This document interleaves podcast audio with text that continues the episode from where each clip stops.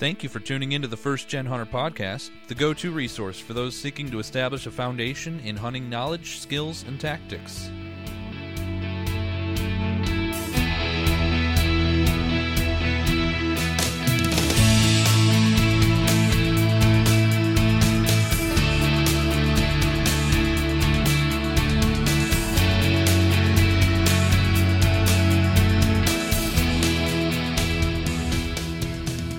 We are, First Geners, episode 21. I can't believe we're already to episode 21.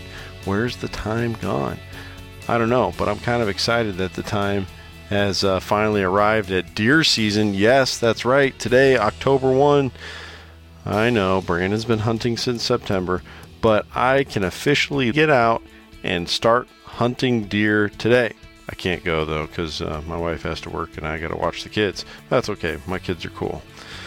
So, today's episode is going to be an interview with Mr. Chase Burns. Chase is a not only an avid deer hunter, but he is a land management specialist and he's going to educate us on how to maximize and how to hunt strategically on a small property. So we'll define what we mean by a small property during the show, but this is one you do not want to miss. You're going to learn so much just by tuning in and listening to Chase. Now, a little bit of a of fair warning here.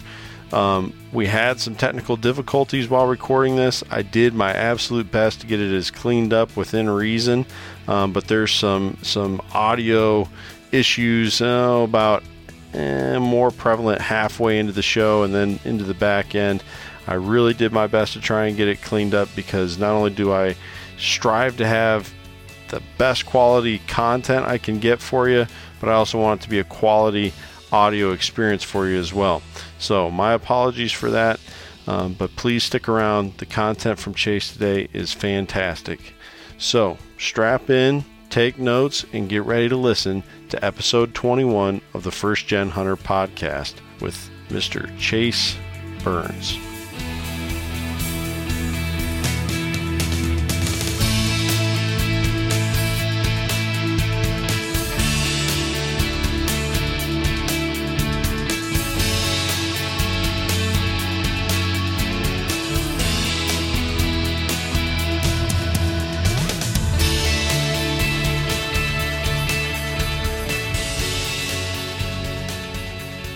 Hey, Brandon, we have some uh, big news for everybody.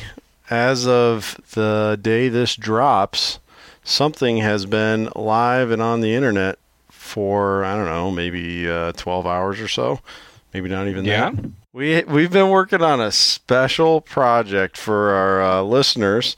Um, I, we we uh, compiled kind of a montage of all the uh, deer hunting experts we've had on the show so Yes. far.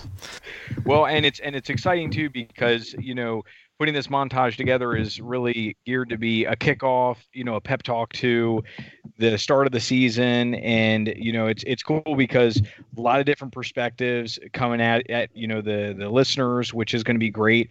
Um, some tips, some advice, you know, just as we go into the season, and you know, just excited to be able to you know, especially for the the Midwesterners. You know, I hear in Delaware we've been you know doing it now for about a month. So you know but but even even then you know september you know is great but you know you look forward to getting into october and uh, just really getting the season underway in that exciting time of the year. So we're just pumped and ready to celebrate with everyone as they start to just make memories have success. So i mean we're just ramped up about it For sure, it's it, it was a, it was a lot of fun to put the video together, and man, just the the good quality last minute tips that are in that video. So make Mhm. sure make sure you head over to the First Gen Hunter YouTube channel to check out that that uh, little uh, kickoff film for you. And uh, tonight we have a extra special guest. We're really happy to have Chase Burns on the show. Chase is a guy who lives whitetails, and when we describe what exactly Chase does for his his uh, nine to five, I guess you can't really call it nine to five unless you're talking like maybe uh, nine in the morning till or nine at night till five in the morning, and then he gets maybe a few hours of sleep, and then he's back on the road helping people fulfill their Mhm. their uh, whitetail dreams. Chase is Chase is what I, what you would call a man of many hats. He uh, uh, is a wildlife biologist by training, I believe. Right when you were uh, in your college years, Chase. True. Yep. True. Yep. And uh, he uh, is now a, I guess we could call it a recreational property uh, realtor or real estate agent. Um, although I'm sure that's not the only kind of properties he uh, that slide across his desk. But he definitely um, uh, works in a in a world where he finds clients looking for quality hunting ground, and it's not just whitetails, of course. You know, a lot of times that blends over to turkeys and and even uh, in some cases some good fishing opportunities. And um, he really helps people fulfill their dreams in that way. And then on top of that he takes these properties and he looks at what their potential is. And um, he helps his clients reach that potential by um, managing the property for them or at least giving them a plan and and helping them get that work accomplished to maximize their property for for um, I guess you could say maybe maximum deer output. And uh, beyond that, though, he's an avid deer hunter, and most importantly, he's a family man. Chase, thank you mm. for hmm. taking time out of your busy schedule, man. It's just crazy listing all that stuff off. but yeah, yep. I, I really appreciate you having me on, and I know my schedule's kind of uh, crazy, especially as we amp up and get ready for hunting season. You, know, you guys are trying. Everybody is trying to cram a lot into every day, right? And our days are getting yep. shorter, so yep. it's it's a, a hustle nonstop, like you said, and then trying to get all that stuff done so that you can free yourself mm. up to make sure that you're not totally abandoning your wife and your children. yeah. yes. Yes. right. To, to, wear that hat as dad and husband. You're off the clock. So yes. Right. Yeah, I'm, I'm happy to be on. Um, uh, I'm excited about your program. I think what you guys are doing is awesome, and uh, hope whatever I'm able to offer is going to be helpful uh, to some first gen hunters and other people who are taking this in. And and uh, I mean, you know, I, I can share whatever about my experience, but really what you what you need to hear or what you want to hear, I suppose I don't want to droll on too much more than what you gave me a really generous introduction. well, leave it at that. if there's other questions that come up with that, I mean, yeah, that's how I pay the bills. I'm on this program because I'm super passionate about conservation, about wildlife management. Um, I, probably one of the funnest parts of my job, and you're right. I mean, only I want to say probably about a third of what I sell in real estate. I specialize in land, so it's all land and rural properties, but only probably about a third of it is actually like hunting properties. You know, properties sure. that are primarily timbered or uh, heavily recreational in use, and they might have some uh, tillable income or might have some CRP, and they might have a, a home or a lodge or something like that on it. But the pieces that people are buying to live out their their hunting and their outdoor aspirations and build family memories on and stuff. That's probably about a third of okay. what I actually sell in real estate. But that's honestly those are those usually are the most fun. You know, those right. are the pieces that um, that got me into land. You know, when I bought my mm-hmm. first farm, it was a huge goal of mine. I had no idea how I was going to get there, and so I lived that out. Like every day trying to squirrel away money and eat my peanut butter and jelly sandwiches instead of going out to lunch and doing all this and stuff, you know, that yep. uh, working all the extra hours I could get and doing the things that people do to, um, you know, squirrel away some money and be able to buy a, a piece of real estate. And I, I've been there and lived that out and I know how tough it is. So when I get to work with people, clients who are, this is their first time land purchase, and mm. I get to help them figure out what, what their needs are um, and a lot of times they'll tell me, you know, this is what I want. But once I really get to know them well or know their family and understand what what they really want out of a property, you know, a lot of times the ideal property is not exactly if they would have picked one out and said, "Here, this is it. This is the one." It's usually not. You know, right. yeah. it's usually yeah. not the one that it actually right, needs. Right. And uh, it's kind of like car shopping. You know, you gravitate towards something that looks cool or the this or that, but is it practical? Is it actually what you need? You know, you probably don't need to be uh, buying a Camaro when you got three kids to haul around everywhere. you know, it's like find, finding a property that is attractive to them, but also meets all their needs. You know, um, but when Yeah. they actually close on it, and then you get to follow up with them, and you know, I have people now I've been selling for enough years that I've helped some of them grow into a bigger farm, and they sold the first one with me, and then had you know had my help to buy another bigger farm somewhere else, or or they figure out after hunting it for two or three years, this was just too far from home. I need to find something that's closer to home, and you know, so moving around like that as they as they grow and their families grow, and they get more experience, it's been like I, I can't even explain how rewarding that is. It's so cool Yeah. to be involved in that with people who are starting at zero, you know, as far as like I have no land, my family doesn't own any land. You know, I learned to hunt as a kid, but now I don't have any place to go and I want to I want my kids to grow up having a place to go, you know. Right. And then being able to help them walk that out is awesome. Yeah, I can imagine. That's that is really cool. And when you think of, I mean, when you just think about buying land, you know, and you're a you're an average guy, kind of like what you described there, eating the peanut butter and jellies mm-hmm. instead of going out to lunch. You know, it's a, it's a daunting thing to look at. I mean, though you see the you see the price tags on on a decent piece of of hunting ground, and you you know you're right. That's that's something that probably seems out of reach for a lot of people, but coming in rubbing Yeah. rubbing shoulders with a guy like you is is where people need to go. They need to they need to seek out someone like Chase who specializes um, in in acquiring properties like that, and somebody who's actually done it themselves. You know, there's so much value to that having having somebody who can kind of lead you along who's who's uh, walked that road before, so to speak. So I think that that there's there's a lot of value there. Um, we we should say we should we should also bring up what um, Chase's businesses so that listeners can uh, follow along, and you will definitely want to because one of my favorite things to uh, to uh, come across when I'm uh, mindlessly cruising Facebook on occasion, although those days are pretty much uh, gone now that I now that I'm wearing a few hats myself, but but um.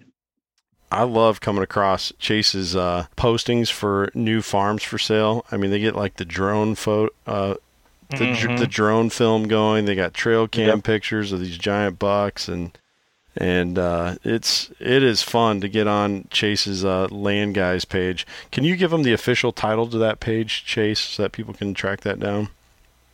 Sure. Yeah. So I've got a, a Facebook page. It's uh, uh, Chase Burns, Illinois Land Guys Broker.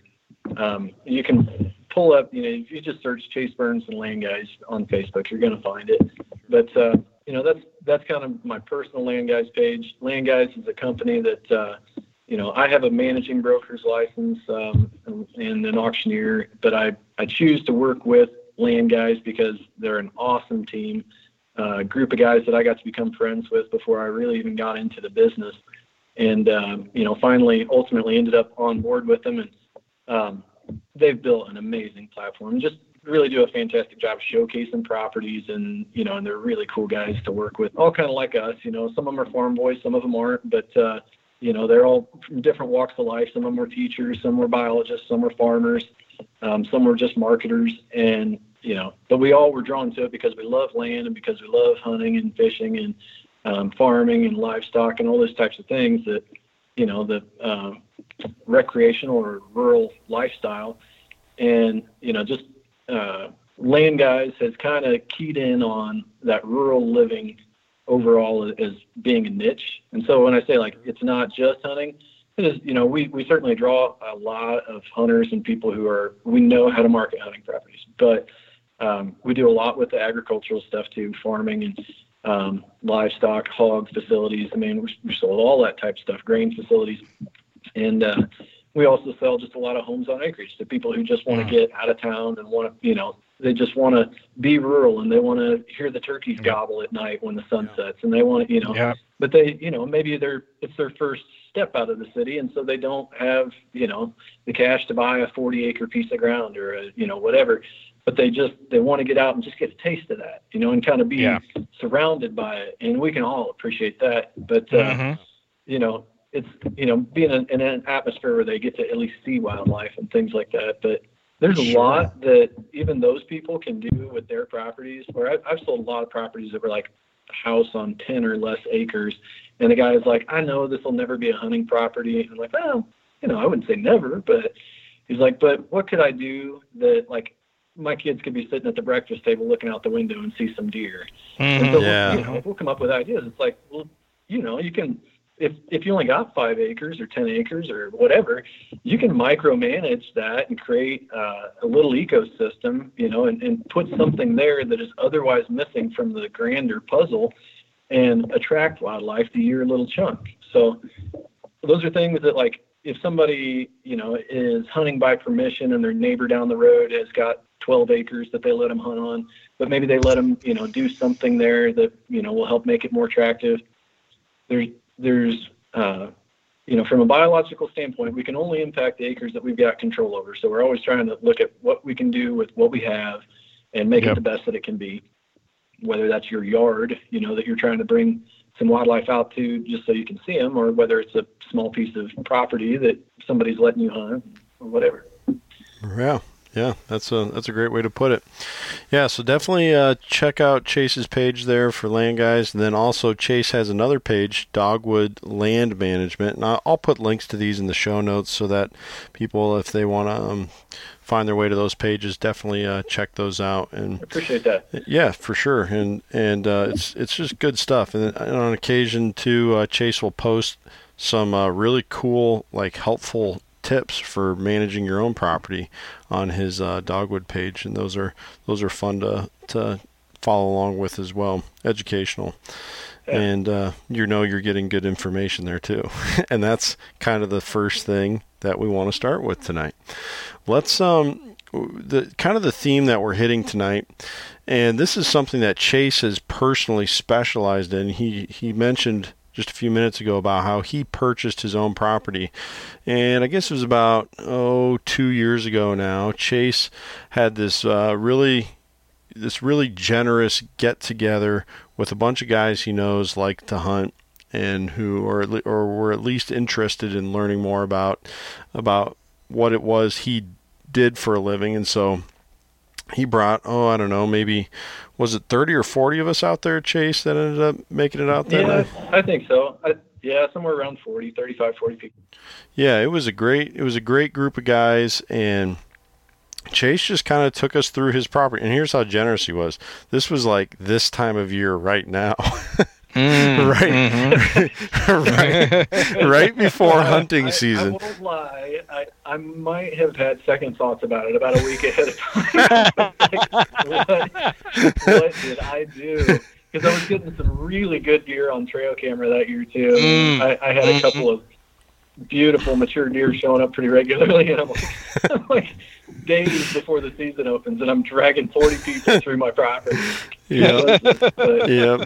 but you know, I I went into planning that event. Uh, I just I had to keep reminding myself, you know, what my motives were, and that it, it just wasn't about me. You know, Right. it was, Mm. um, you know, about sharing God's glory for one thing with Yeah. people, and and introducing people to, and you know, and then I had some friends who were big time hunters that weren't, you know, didn't were maybe let's say either new in their faith or didn't, you know, have um, too much exposure to that, and then I had a lot of guys there that uh, that I know through, you know, through church related things and whatever, who also kind of share our passion for outdoors. And I'm like, I'm just trying to get these guys to intermingle, you know, Right. Yeah. trying to uh, foster interest in the outdoors and in hunting in some of these people who are just good Christian men. And then also hoping that maybe some of that Christian stuff will rub off on some of the guys. You're right, yeah. just good hunters Yeah, yeah, Yeah. right. it, it was a, a lot of fun, and I, uh, you know, I really regret that we didn't uh, get something like that pulled together again this year. But it's definitely something I want to do again in the future.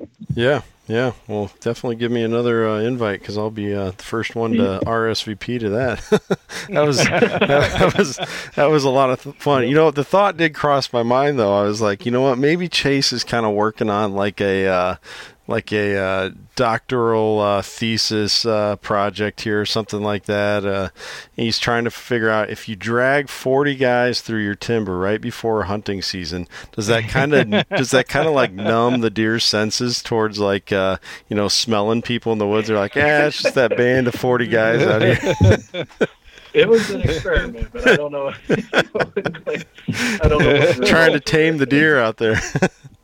no, Yeah. that is- yeah well i mean it's it's pretty cool to be able to give back to you know because we talk about the mentorship and you know Kent and I can also relate, you know, from the Christian perspective, and you know, wanting to use, you know, the the opportunities that we have to glorify the Lord, and mm-hmm. you know, to just reach out to people, and you know, it's a, it's exciting to to see that interest level and see how the Lord will use opportunities like that, and so it's pretty cool to just be able to mentor people and, and help them, you know, grow in their love for the Lord, but you know, also the love for the outdoors and seeing them get into that and seeing that, you know, that love being born into someone, man, that's that's just exciting.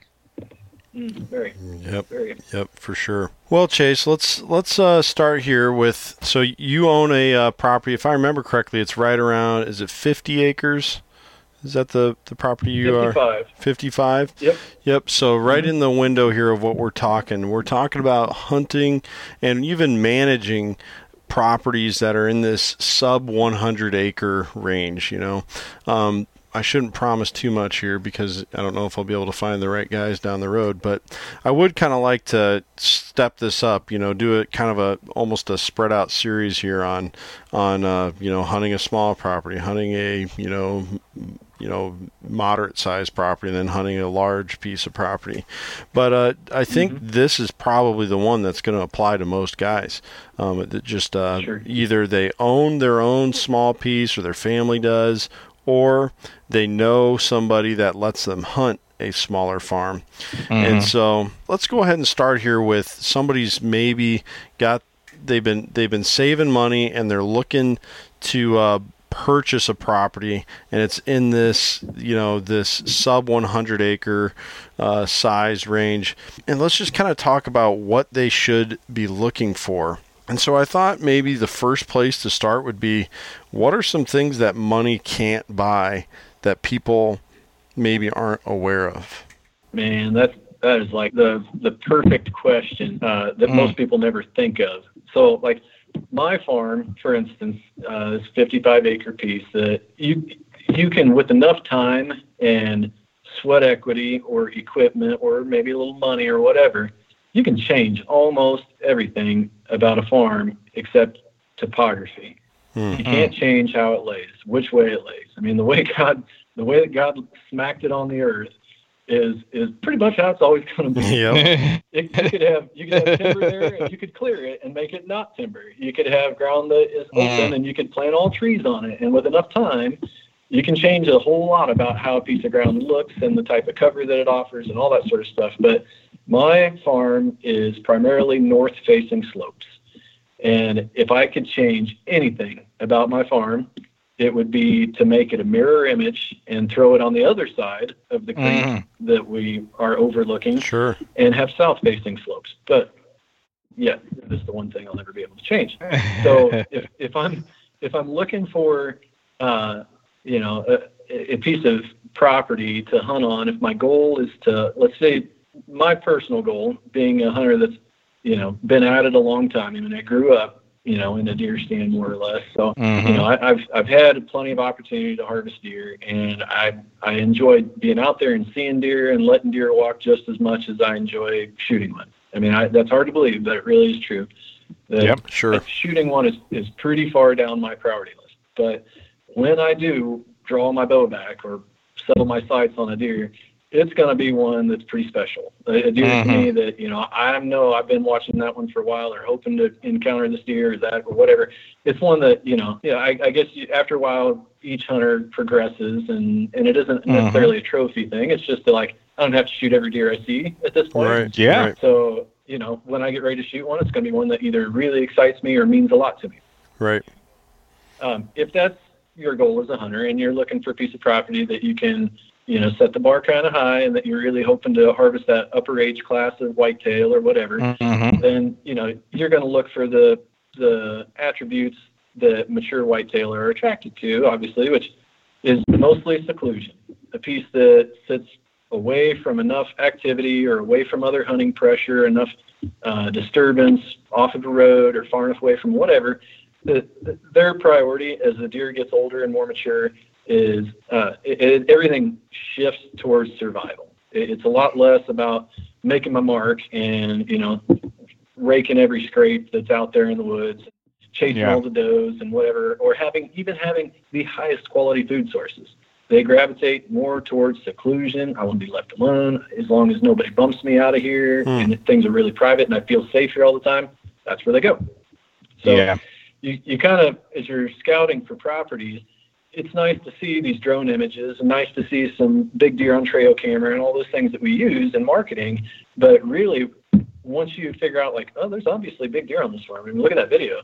Well, so you pull up pull up Google Earth or whatever uh, web app or website you want to use. If you Sure. want to use, you know, whether it's onX Hunt or HuntStand or whatever, your satellite imagery, and back out to a 20,000 foot elevation, and back out to a point where you can see, you know, two three square miles at least, and take a look at what's there. What does that area offer? And then gradually kind of zoom your way back in and say, what does this property have, or what can it have that Mm. there's not much of in the surrounding area.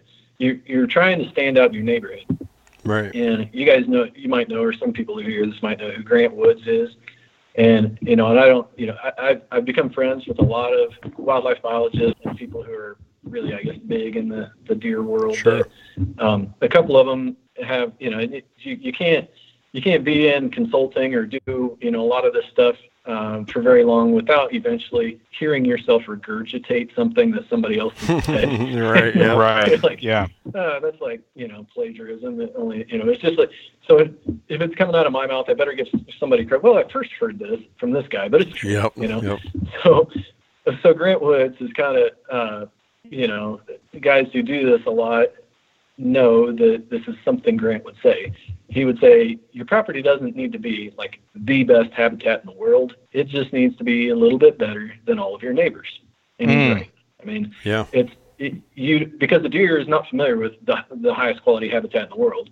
They only know what exists on this planet within a couple of square miles of where they Yeah. live. That's So- a good Right. point. That's a really if good your point. property stands out in the neighborhood, it does. You know, your guy, your buddy, ten miles down the road might have the best food plots in the world and the most awesome patch of switchgrass and stand of pines and the better, you know, managed timber than you're ever going to have and all that sort of stuff. But his deer are never going to be your deer, and your deer are never going to be his deer. So it's irrelevant. You know, you're not Yeah. competing with him.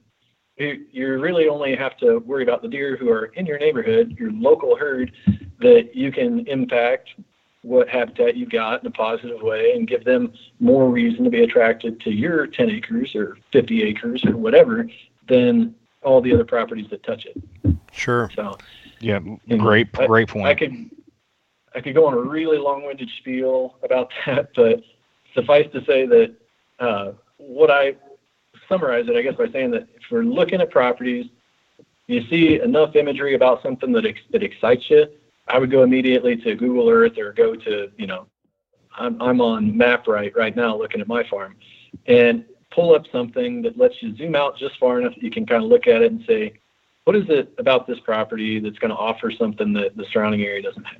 Or uh, are all the deer going to be bedded over on this guy and I'm never going to be able to outcompete that or make my habitat good enough that I'm going to draw some of the, you know, the mature deer especially are going to gravitate towards my property? Or what can I do, you know, does the area even have the capacity to have much of a deer herd? If my property Right. is basically 50 acres, but it's an island of habitat and totally surrounded by open cropland, you know, it's pretty tough. I mean, you can have maybe some deer there, but yeah. your carrying capacity is going to be pretty low, you know, because we're talking Yeah. about when biologists talk about deer herds in terms of deer per square mile. A deer does not live on 50 acres. You can't make it, you know. So Right. Yeah. It, it has to survive there and on all of the areas surrounding that that property.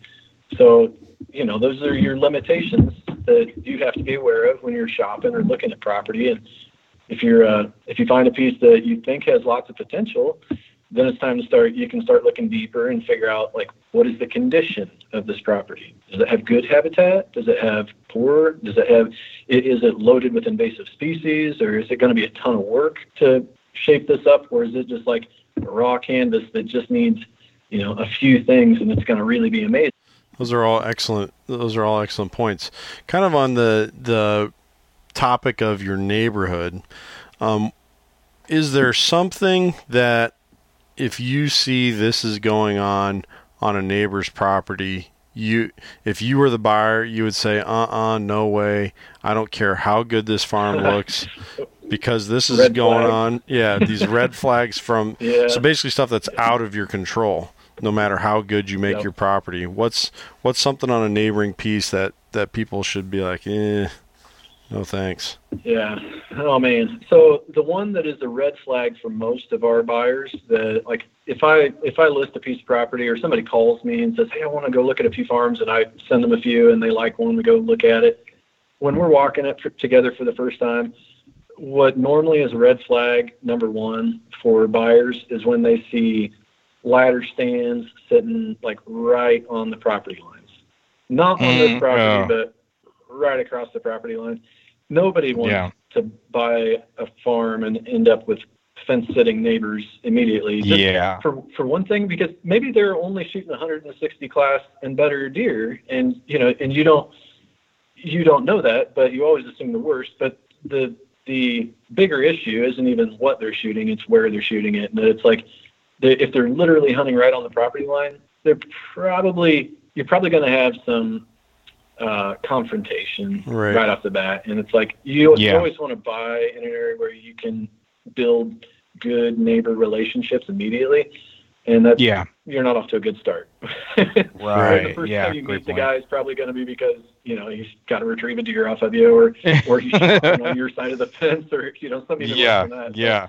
it's Yeah. uh the, but anyway that's i mean that's usually one thing that um buyers notice as we're walking a property that's like oh man i don't like that it's like eh, i don't blame you you know as a hunter i wouldn't like that either but Yeah. you know i'm kind of like well let's let's figure out who that guy is i mean you know i i usually i have enough experience in it now that i know that even sometimes those neighbors turn out to be really good people and it was Yeah. maybe a 14 year old kid that put that stand up and you know his granddad owns the farm and they just you know he let him do that but oh he wish he didn't know it was on the thing i've, I've seen all that stuff play out before so it's like right.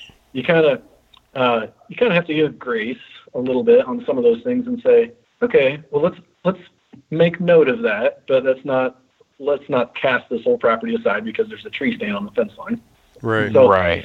Usually then you know when we get a little deeper and we look at more of the farm um, i'm looking for access you know and, and if there's sometimes uh, you can have a great piece of hunting ground that has terrible access and it's hard to get around and there's just no good way to get in and out to either even to hunt it let alone to retrieve a deer or to get equipment through and, and manage a piece of property and that's Yeah. that's not good but you can fix that with Right. money and time and some chainsaw work and you know skid steer or a dozer or whatever it takes but on the on the opposite side of that, one thing that's kind of sometimes a red flag for me is when I go on a piece of property and there's way too much access.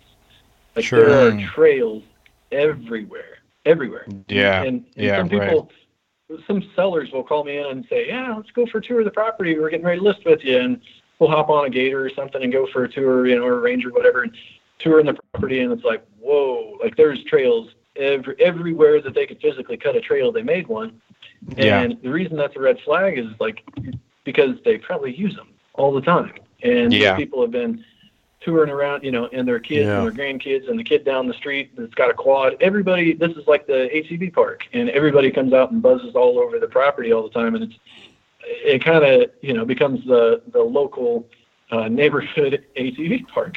Right. Yeah.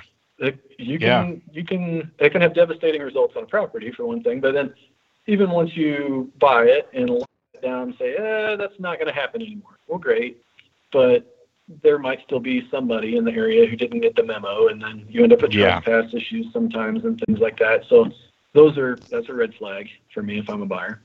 Yeah. Um, there's just the other thing would be probably uh, environmental. Of course, I mean, there's all kinds of liability concerns as a buyer that somebody, if you're buying a piece of real estate, it's a huge investment.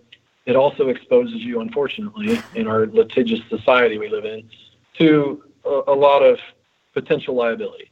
You know, you got a piece of real estate that people are going to want to hike on. They're going to want to come in and mushroom hunt and, you know, walk the dog or hunt or whatever. And a lot of those things you can say, no trespassing, you're not allowed to do that. You know, only the people I give permission to or whatever. Some people are still going to do it Mhm. you know, in certain Yeah. cases and in certain neighborhoods especially. But when when those things happen and say like you have there's a huge ditch that's kind of hidden but really steep drop off, somebody's going to end up in the dark some night driving an ATV into it. Somebody gets hurt really bad or killed or whatever, it, it's a, you know, I mean, some things that when you see it as a buyer and you're walking a piece of property in the daylight and you see something, it's like, whoa, like that's a nightmare waiting to happen. Yeah. Might want to steer away from some of those things. Like, don't don't buy yourself potential issues. You know, if you can yeah, avoid it. that's a good way to put it. Yep. Yeah. Great Yep. point. Definitely. Well, let's uh let's keep moving here with um with looking at this property. You know, I think something that people probably also have a misconception with is is timing of things. And some of these projects they can cost a lot of money. In fact, I remember um uh, at that event at, out at your place a few years ago, you uh, took us by those apple trees that you have planted. Oh no, the apple And- trees. yeah, and, and you uh, you uh, told the story about how uh, the apple trees didn't go so well from the get go, and you lost. I think you Yeah. lost some money on it, and and uh, some some hard earned money on. If I, it was kind of a painful story, but I think people probably have. Thanks for bringing it up. yeah, no, it, it's a great learning, uh, great learning tale. I mean, those are the types of things I guess that you know, like uh, when you first buy a piece of property, once you become a new landowner, you're gonna, you know, hopefully listening to podcasts and reading articles and watching YouTube videos and stuff. Hopefully, all of that stuff is going to give you a little bit of a leg up and to help you uh, cut down your learning curve. But inevitably, as a new landowner, you're still going to want to cut your own teeth and stuff, and you're gonna you're gonna want to uh, earn some experience with a little bit of sweat equity. And I I think I know better than what I heard this guy say or whatever. I'm going to try this. What I knew to be true when I bought a piece of property is like the one thing that I can't do to a farm is I can't buy time. And Yeah. so whatever the things were like as much as when I first bought it and closed on it in June, uh, my wife and I were out there looking at the farm and, and taking it in and figuring out how we wanted to set things up for that season and that sort of thing. And then, and after a week or two of thinking about that, like, oh, where am I going to hang the tree stand or where am I going to do this or that? I slid all that stuff off the table and, and took a step back and I said, I'm going to own this farm for a long time. What I need to be Mm. focused on right now is doing the things that are going to take years to develop yeah, not like planting a food plot, which is what most people do. That when they buy a farm, they want to figure out where am I going to put a food plot. I need to mow and spray and till something up and get my food plot prepped and ready for this fall because that's priority one is putting a beautiful little food plot in that they can hunt over just like they see on TV. And yeah. what I knew was like, I know better than that. You know, what I want to do is plant apple trees because they're going to take like probably at least five years to start fruiting. I mean, it's going to, you know, you want to put in those improvements that are long term, you know, that the payoff is going to be big, but it's going to take a while to get there. So Yeah. I was super focused on doing the things that like we're not going to bear fruit, you know, literally and, and figuratively for an extended period of time. So I scraped up all of the, you know, mad money or whatever you want to call it when, you know, this was this is earlier on where between a home mortgage and having this farm and all other finance things aside, it was like there wasn't a whole lot of extra money to be had. So I was, like you said, I was scraping and saving every dollar I could save, put aside to like order some apple trees. And I went whole hog. I was like, hmm. buy at least, I'm gonna do like at least 50 apple trees. And I would never advise somebody to do that. If you're hearing this right now and think, oh, you have two apple trees, he said he did that. So I'll cut ahead here. Let me cut right to the end of the story and say, don't do that. Don't do that. So uh, anyway, so yeah, I, I bought 50 apple trees, and and we uh, don't have a single one of those surviving today. And Oh, the reason Oh, for that is I I jumped way ahead and, and did everything else wrong because I wanted that end result to come you know together for me as quickly as I could get it there. It's like well ultimately and that's still my goal is to have an Mhm. orchard here of between 40 and 50 apple trees. But now I'm doing it one year at a time. I'm adding a few more trees every year. Right. Right. So, and they're doing really well. But, but when I first bought it, I didn't even own a pickup truck. I didn't. There Mhm. was no power on the property. There was no well. There was not only was there no water here on the farm. I didn't even have a way to haul water to the farm. Oh, So Yeah. like all these trees that like you don't have any way to get water to and they're first, you know, very vulnerable young trees for the first year or two. They need they need a lot of babies, Yeah. and I was incapable of supplying that, and so it was like uh, put them in the ground and just basically watch them one at a time die and just you know like lose Yeah. yourself over it. But it was like, what? Why? What was I thinking? You know, I was impatient. I knew what I wanted it to be like in the end, but I did not have a good plan of how I was going to get there with it. So, anyway, yeah. That's the, a the, in a nutshell, the orchard's awesome. It's a it's a great attribute to any hunting farm, and it's you know for all sorts of outdoor enjoyment. I love love an apple orchard, fruit orchard, uh, whether it's pears, persimmons, you know, it, just about anything um, that bears soft mast or certain types of hard mast, like chestnuts and things like that, are fantastic for drawing, holding wildlife, and just you know they help a farm appreciate. They do well, but they're very high maintenance and they take a lot of work and a lot of time to establish. So do it in small doses, um, put in a few at a time and spend, I would spend, I would put, always tell people, however much you're thinking about spending, I would spend uh, half as much as you're thinking about spending on trees and then spend that. So if you're thinking about spending $500 on trees, spend $250 on trees instead and spend that other $250 on caging, on fabric, some sort of textile to put down to hmm. suppress the weeds, good tip. on rock mulch, Yeah, and good. just do it right. Because it does no good to put all those trees out there if you don't protect them and if you don't prevent the weed and the, the grass invasion that's choking them out. And to, I mean, you'll be so much further ahead. Ten years down the road, you'll actually have trees that survived and they'll be big and they'll be fruiting. Whereas if you don't do it, only a fraction of what you put in the ground is going to make it, and the ones that do will be so stressed they're not producing anything. So Yeah. Yeah, that's Yep. that's a that's a really good tip. it's helpful information because you know like for me like i'm one of those people who you know I, I have a dream of being able to own some property one day and be able to do those things so you know it's it's cool to hear some of this stuff because you know like like chase was saying you know you kind of get you have these all these dreams and these thoughts and you know it's no different than a relationship or anything else you know you have a lot of dreams and aspirations and then once you get into it you you realize okay you know actually okay i gotta you know rewind a little bit i've got to plan this out a little bit better prepare you know and so it kind of the same type of thing when you're when you're looking into you know buying a piece of property and what you're going to do with it Yeah, yeah. it's uh it's all well said. Um one last thing I kind of want to camp out on here before we, we move into the specific strategy that that you've found to work when it comes to hunting a, a smaller property chase. Um, you kind of started to allude to it there a little bit, and I think I remember when I, again when I was out at your place, and I've heard it from other other guys like on um, uh, I don't know if you've uh, listened much to the guys from Mississippi State University, the Deer Lab down there. Just great information. Uh, Doctor Strickland and and uh, Doctor Demarais um, and uh, Marcus Lashley. Those guys are just you know phenomenal resources. I mean, just they know everything about deer. Um, but you also mentioned this idea. I think the the metaphor here is holes in a bucket, and um, a lot of times the the lowest hole in the bucket, so where the water is going to always be running out of your bucket, is oftentimes not the need of a food plot, but instead the need of better habitat. Is that is, that the case, or um, is it so case by case? Uh, you know, you, you some places that might be true, other places maybe not.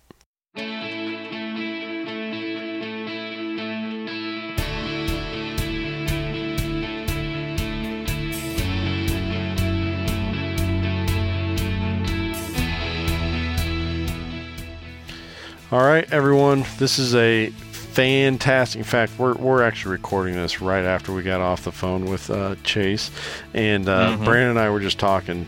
This episode is just chock full to the gills with deer hunting, land managing, property managing, whatever you want to call it. Fact. I mean, there's just so much Mm. here.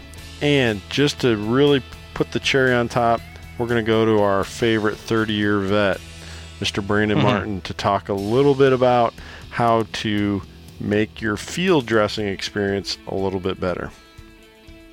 Yeah. So I mean, you know, any any any time you know you get ready to field dress a, a, a deer, especially as a first gen hunter or someone who hasn't done it very much, it can be a little intimidating. You know, here you are, you have this exciting hunt. You're up on the deer. You you've recovered the deer. You know all that type of good stuff. And and now wow, it sets in. Okay, I need to get this deer field dressed. Want to take care of the meat, be responsible on that side of things. And one of the toughest things early on when you're you know kind of getting used to field dressing a deer is taking care of that rectum area, the area where the bladder is located. Um, obviously your goal is to avoid rupturing the the bladder and having urine go all over the meat and things like that. So one tip that I've found really helpful, really two things. So there's a great tool on the market. It's called the butt out tool. Um, which works really well. Um, it basically, you know, you would you would uh, essentially, uh, you know, put it in the the rear area of the deer, twist, pull out, and many times that will get everything, and you can kind of pull it right out, and you're good. Um, for times where that doesn't work or you don't have that, one thing that's really helpful to have is a hatchet um, for that for that uh, pelvic bone down there at the bottom at the base. So what I like to really do is I like to just and you and you could also use a saw, a bone saw, or, or a hatchet. If you're able to basically just cut that that pelvic bone out, you know, cut that area out where the rectum and where the bladder is at. If you just cut that boned area out, which is very easy to do, it's it's it's not you know it's a bone, so you've got to put some work into it, but it's not real thick, anything crazy. If you're able to just simply cut that out, from there, what you'll see is you're you're essentially able to just cut around, kind of like that lower diaphragm area where everything is just sitting in there, and then you can pull it right out. Makes it super easy. Um, so you know, either use that tool or simply just use a hatchet or a bone saw to just cut the the, the bone out of that area. Would be about a you know maybe a three or four inch you know diameter area that you're just going to cut out. And then from there, you can very simply just cut everything out, pull it right out of the very end of the deer, and you're good. Um, and I would definitely encourage you guys. And one thing I like to honestly do is take a look at YouTube videos. You know, there's a million of them out there for how to field dress a deer, and everyone has a different way of doing it. It's really good to see as many different ways as possible to give you an idea of you know how you would be most comfortable with it. So definitely recommend you guys checking out those videos. Some just some helpful stuff out there, and you know, ultimately our goal is to get everyone in that you know context of feeling comfortable with the way they do it. We all have our own little nuances with how we do it and want everyone to be comfortable with it.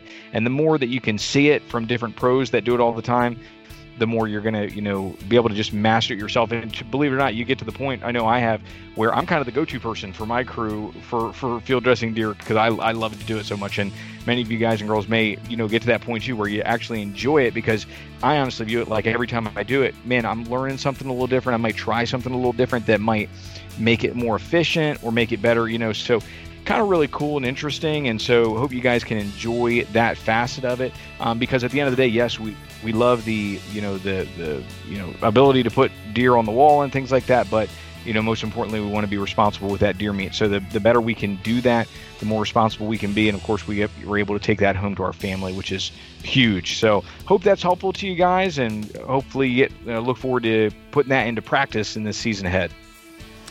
Wow, that is a that is a great tip, and I will agree with Brandon. It is the hardest part of field dressing, knowing how to Mm-hmm. get past that uh, pelvic girdle there and and uh, Yes. get the the last little bit of really the most threatening part to all the the hams and and uh, you know real good meat there back on those hind quarters. But Yep. um, what a what a great tip there from Brandon. And make sure if you still don't know exactly what you're doing when you're when you're uh, uh, gonna be field dressing, be watching those videos like Brandon mentioned. There's there's a ton of great ones out there. That's what I did, and um, it, it was a tremendous help to me. So thank you, Brandon, for that tip. And let's get on to Yeah. part two here with Chase Burns.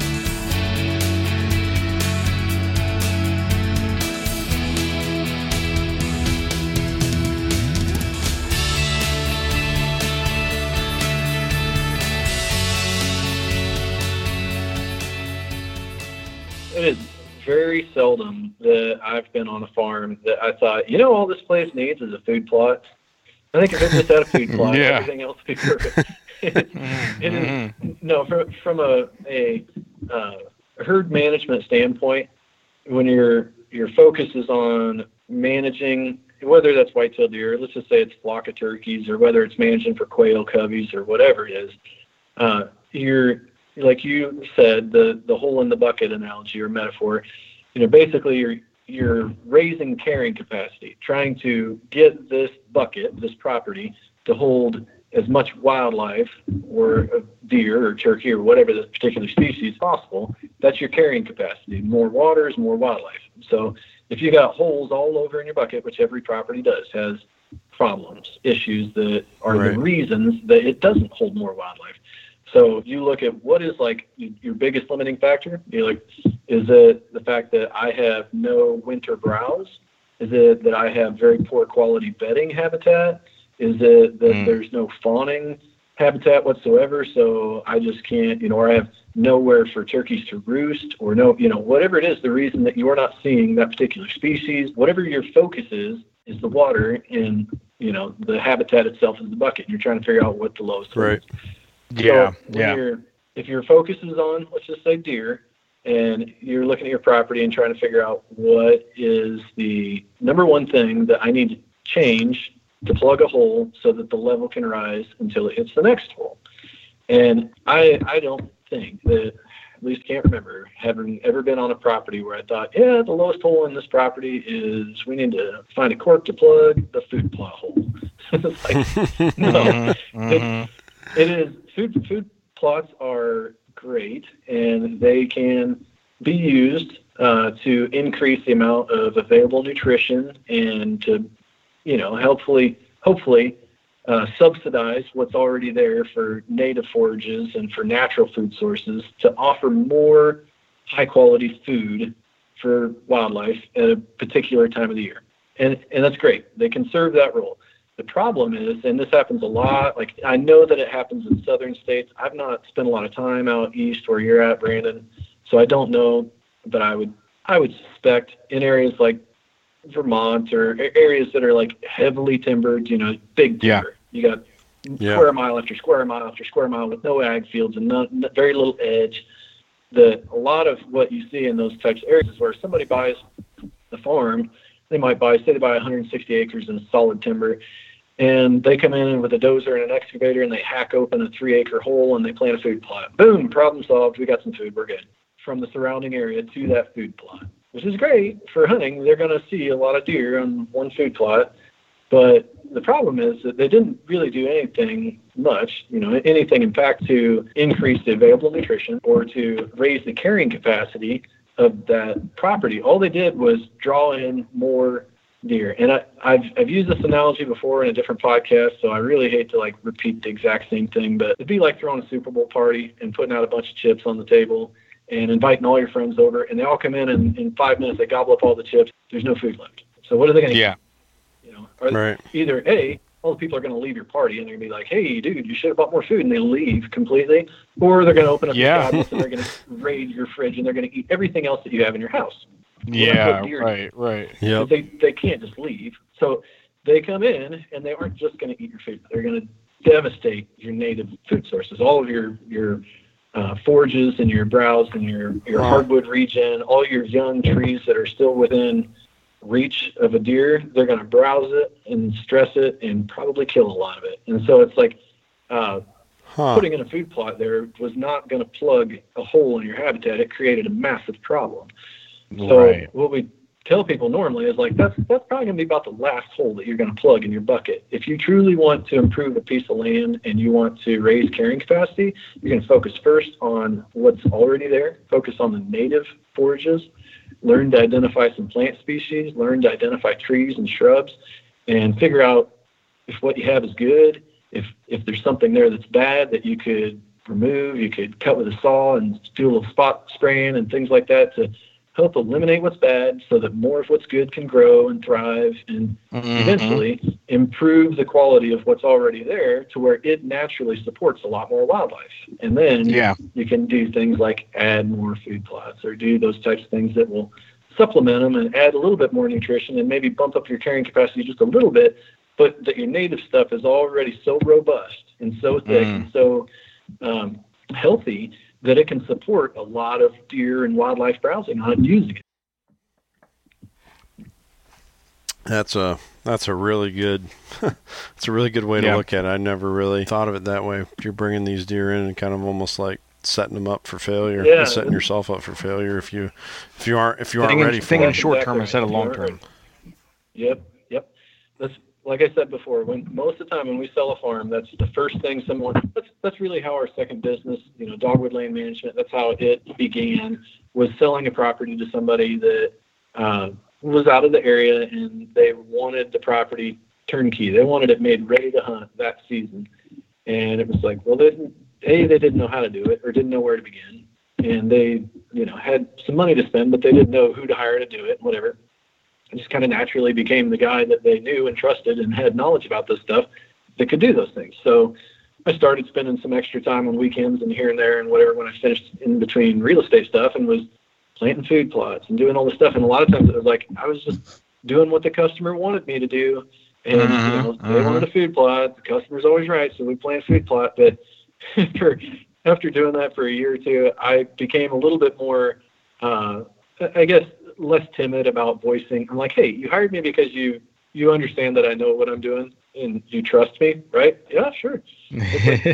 You trust my advice when I tell you that what you need is not a food plot, at least not yet. mm-hmm. Like, but I saw a lot of deer in it. It's like, well, did you see the deer that you wanted to see? Did you, what did you notice in the rest of your habitat? Well, I didn't see any deer there. It's like, well, because there aren't any because they got no reason. Yeah, right, right. Yeah, you know, we finally got to a point where I'm like, look, I don't want to just be a food plot business. I honestly, I really would rather not just plant food plots for people. Yeah. And, you know, and so there's all sorts of other things that the full spectrum of wildlife management. And now we've gotten to a point where the, the clients that we have with that business, uh, we love them. And, and, you know, and we're glad that they appreciate us and our, approach to things because they know that like when they hire Dogwood Land Management, they're getting a company that that really understands the whole landscape and wants to manage the whole landscape, and that the the forest management and the the native uh, forages and the, the native grasses and and everything uh, that wildlife need has to all kind of be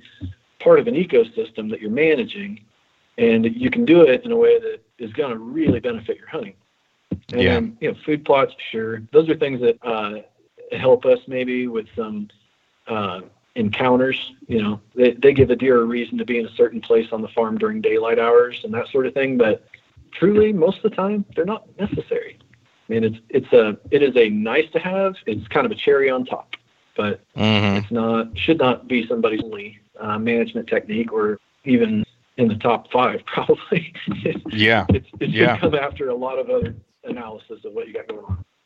yeah, that's that's great. That's great advice. Sometimes, sometimes the truth hurts too. You know, and we were- we were uh, talking with uh, the uh, state um, upland biologist for the state of Iowa a few weeks ago, and uh, we talked about the truth bomb for a lot of people that. Uh, Hey, uh, pheasants aren't native to not only Iowa but to all of America. Yeah.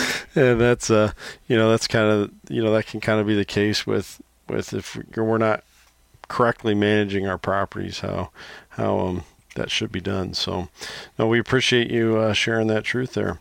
Well, let's um shift gears here a little bit, and um, uh, this will kind of be our our uh, conversation through to the end here, and let's let's talk about actually getting to a point where we're hunting this property. And, and bef- before I uh, dive right into that, I do kind of want to bring up here, and feel free to add to this, uh, Chase or Brandon. Um, I, I think I got to imagine, you know, I haven't been in this position yet, maybe someday, but I got to imagine that um, people kind of almost lose sight of what hunting is going to be like along the way.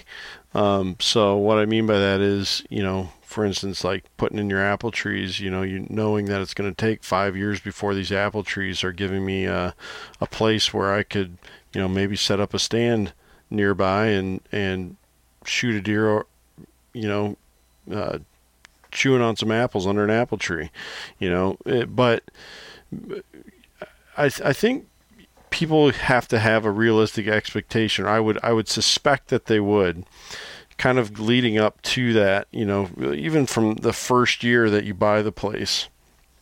You know, looking at what your property is when you buy it and then I guess maybe knowing that how I hunt it this year probably isn't going to be how I hunt it next year if I'm truly, you know, putting in the the hours and sweat equity and, and money into uh, making this how it would, you know, making it a little bit better each year.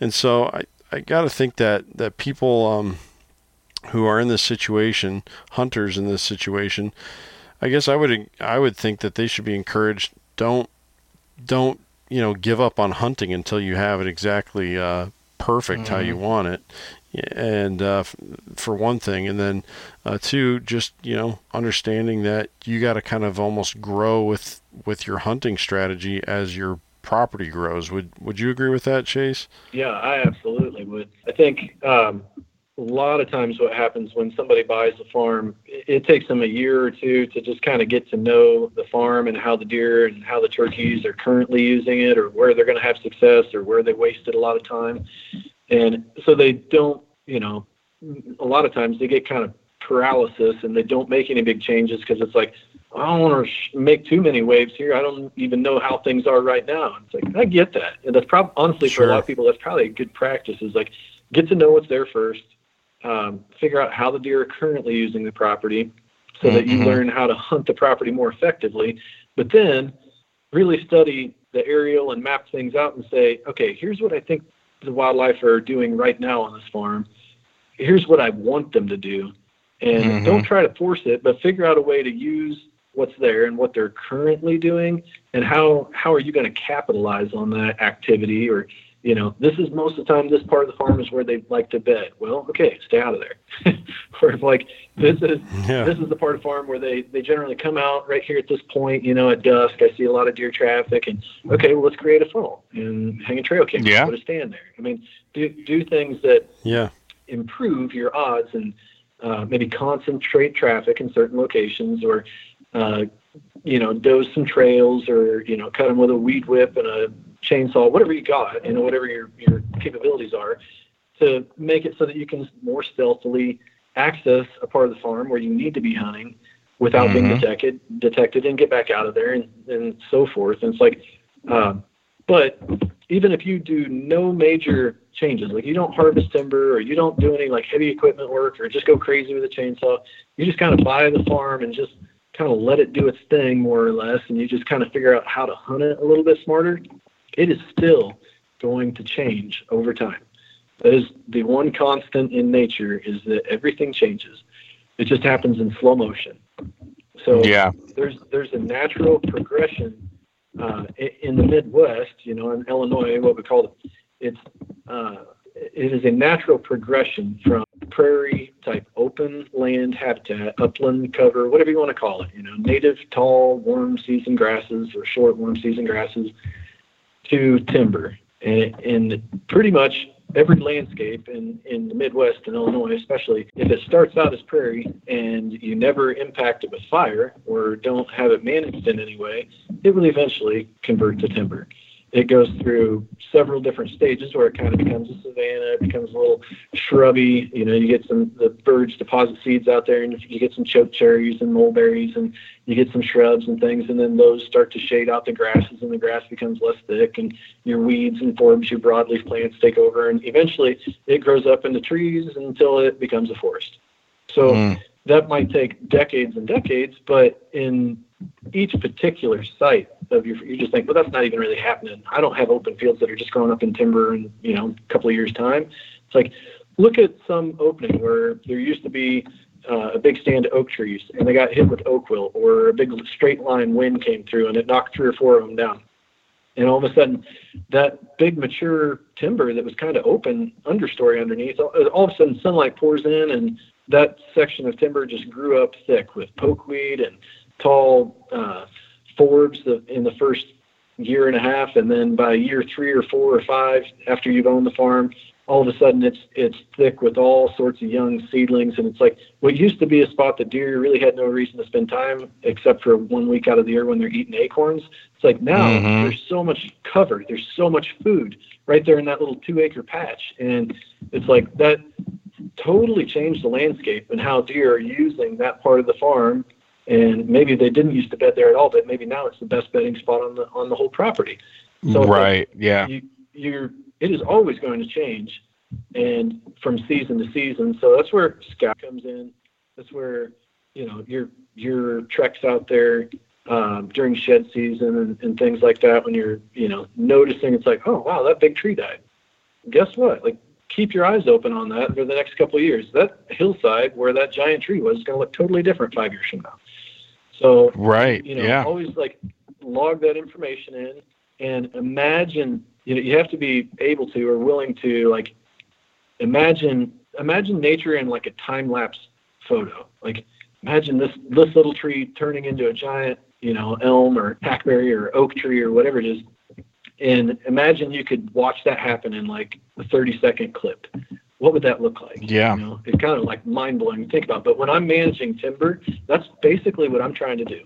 Like walking through and looking at what is like knee high below for understory and, in trees and saying, what do we have here for stock? If I cut a giant hole in the canopy right now and gave all these young trees underneath of me the you know capacity or give give them the gift of light so that they right. can survive and actually grow to something like what would i have 20 years from now 25 50 years from now what would it look like and you know you have to be then able to recognize that when you see it in a different part of the timber, it's like this, this, all these big mature trees, this cherry, this hackberry, all this is like, you know, or these uh, white pines, whatever it is, you'd say, I know what this looked like 25 years ago. I can imagine it because I've seen it when it was knee high and below. And if you yeah. create the right conditions, those plants, certain plants favor them or whatever, and they survive and they grow into something. So when you're walking through timber and you're scouting and you're looking for spots to hang a stand or do this or that, be thinking like this spot isn't very productive right now, but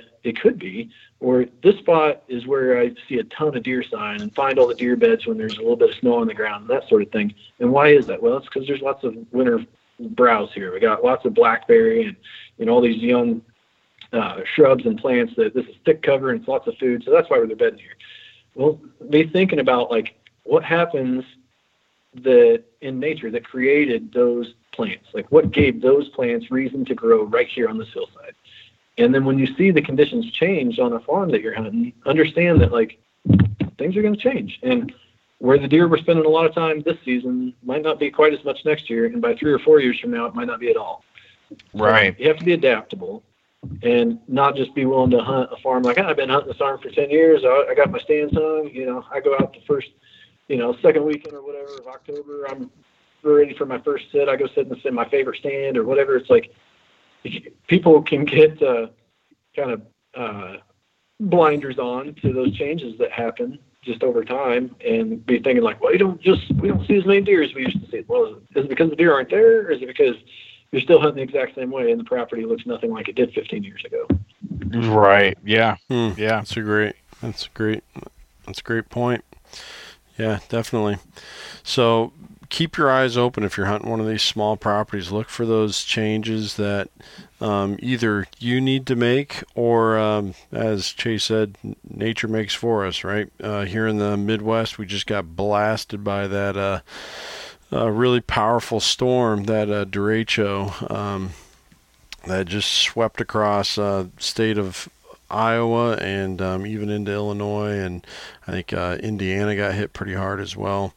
You know, big events like that, we, we kind of just cut everything up and chop it all up and either throw it on the burn pile or or maybe s- save the logs for uh, our fireplaces or whatever and we don't really give it a second thought but but something's going to happen there in that stand of timber um, and uh, as Chase said, we kind of have to have that foresight to look at that while we're cutting those trees up and while we're we're assessing the damage and say, okay, what does this what does this mean for the long term? And um, you know, then adjust your hunting plans accordingly. Yeah. so I think that's that's a That's an excellent tip. Um, something that seems pretty obvious here, Chase. Pre- hunting pressure is going to make a big difference on a property of this size. Um, would you agree with that, or is it because most most 50 acre properties out there probably aren't managed very much, and so a lot of the deer um, that are there are kind of transient. They kind of just travel through from neighboring farm to neighboring farm, and um, you know, almost you know, your property can seem almost more like a, a travel corridor mm-hmm. than a place where deer are bedding down, and so therefore pressure might not matter as much. Or or do you th- do you think that that hunting pressure is a is a big deal on a it, small property? Yeah, it definitely is a much bigger deal on a small property than it is a property with a lot of size to it or, or very much size to it. Um, but you're right. Like if it's a river bottom sure. Piece of property, let's say you got a 35 acre uh, piece of woodland that is long and skinny and borders a river. And there's miles and miles and miles of connected habitat, timber and, and CRP fields and cropland and, you know, all strung up and down this corridor. And you're in an area where you're going to see a lot of unique deer throughout a season. You're going to have a lot of wildlife that are going to use that travel corridor and pass across you. It's so much more forgiving Sure. For you to be in a tree stand on a property like that and be careless about which way the wind is blowing or how much noise you made getting in or out or whatever, because the deer that was there in the morning is probably going to be a mile away by afternoon, and the deer that started out, uh, you know, overnight, you know, a mile and a half the other direction is going to be coming right through there at 10 o'clock in the morning, and it's like, you, you know, you you can get away, I guess, with a lot more goof ups. A lot of times yeah. Yeah. farm like sure. that than a piece that's you know stationary uh, that's not it's a little bit off the beaten path. It's maybe got some other good habitat in the area the general vicinity but it's not like smack in the middle of a wildlife highway like a river. So yeah. you know my sure. my farm overlooks big valley uh, a big creek that in our county is a major watershed. So there's a fair amount of connected habitat kind of strung throughout but it's all chopped up by ag fields and so I'm not like right sure. on the river.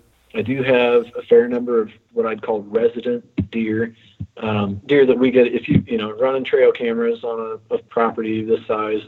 You know, you can cover the whole farm really with about two cameras if you put them in the right spot. But I usually have at least three or four out on on my piece most of the time, and sometimes more if I'm just playing around with a particular setup, trying to get a cool video or a certain buck on camera or something. But sure. Uh, knowing that like a lot of the deer that we get throughout a week's time is going to be the same few deer. And then we've got a handful of them that are bedded somewhere close or that their core area is within a quarter mile or less or whatever. And they pop up frequently, but not daily. And, you know, and so understanding how the, the local deer herd kind of works, and it's like, okay, if I got a mature deer that I, he only shows up on camera once every week to two weeks, it's like he probably lives somewhere within a half a mile. Um, hopefully closer than that, but there's a good chance that that deer very seldom beds within a few hundred yards of my property line. Yeah. And so it's kind of sure understanding that, knowing that, and then saying like, if I want a chance at killing that deer, then the one day that that deer is on my farm, I need to be extremely careful. You know, yeah. I better do everything I can to not ruin the facade that my property, the whole farm, is a sanctuary. I want him to think that there is no threat here, no yeah. threat whatsoever. I want I want right. that deer to pass across my farm and think, man, this is great habitat.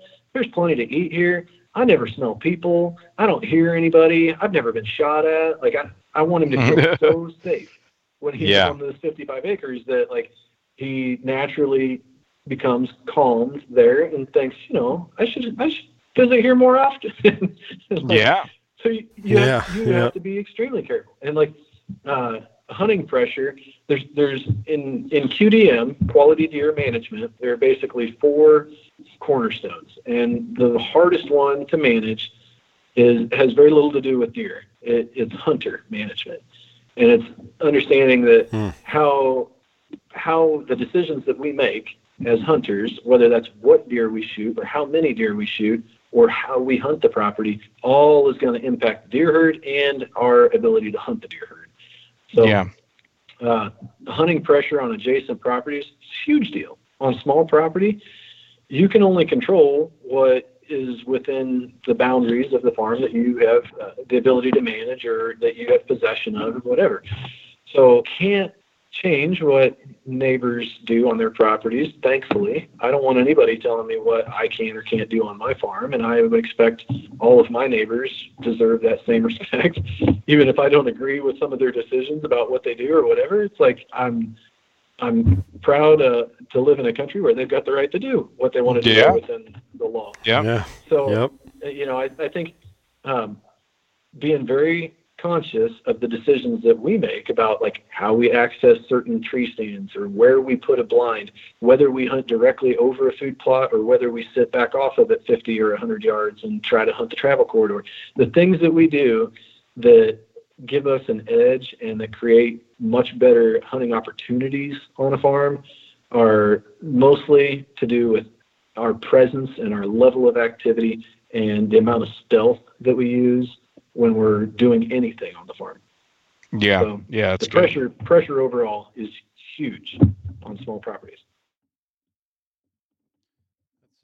That's a valuable tip there for for um, I imagine several people that that listen to uh, this podcast, and, and I'm sure many people already understand you know the the importance of managing um, hunting pressure, but you know we've we've talked about it in several episodes before, and even in the video that we we have uh, coming out to kick off the deer season, a lot of the guys interviewed on there. That's one of the things they mentioned was, you know, don't go to your best spot right away. Make sure that that things are right for that, and and then of course, even as as uh, Chase is talking about the kind of decisions that we make when we when we are in the stand, and even when we do have a deer in front of us that we can we can uh, pull the trigger on or or um, let an arrow go on. And uh, you you have to again look at the long term the long term plan.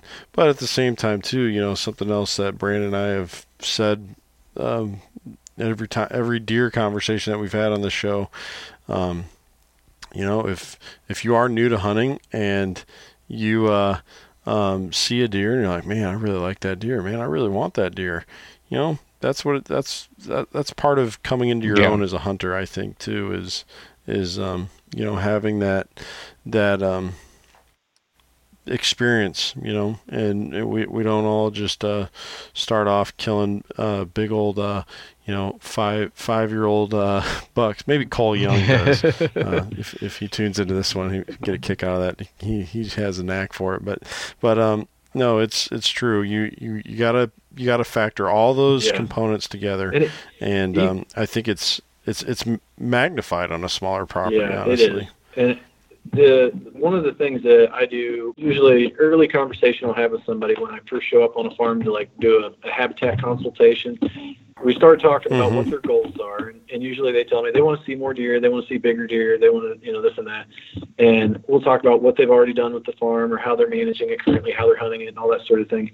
And I'll tell them sometime early in that conversation, I'll say, the main thing you're going to hear me focus on is making sure that whatever we do and however serious we take this and we, t- we can really get into the minutia of what you can do to manage and improve the quality of hunting on a property, don't ever take it so seriously that it quits being fun Right. because Yes. you, you can literally suck all of the joy out of the hunting experience when you focus so much on the end goal of harvesting a particular deer or setting your property up so that Mm. you know this happens or that happens or that you grow a certain age structure or whatever it's like well you can make it work if you want to like make it not function but i mean make it literal work effort and Yeah. that's all because it's like yeah, it's uh it, what you want to do is is remember why you're out there and remember the joy that you felt the first time you saw a deer from a tree stand or the first uh, buck that you harvested or the first doe or fawn that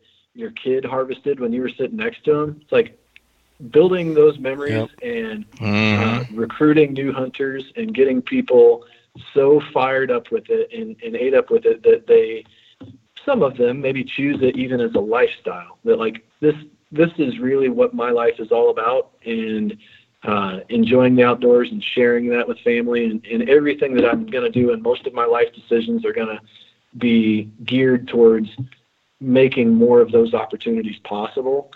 Or some people are just going to, you know, end up living in the burbs somewhere and having a, a, wonderful family and playing soccer tournaments on Saturdays and stuff. And then a couple days a year, they'll try to get their kids out of town and, and go spend some time in the woods somewhere and just dabble in it. And that's totally okay. Not just okay, but really yep. awesome.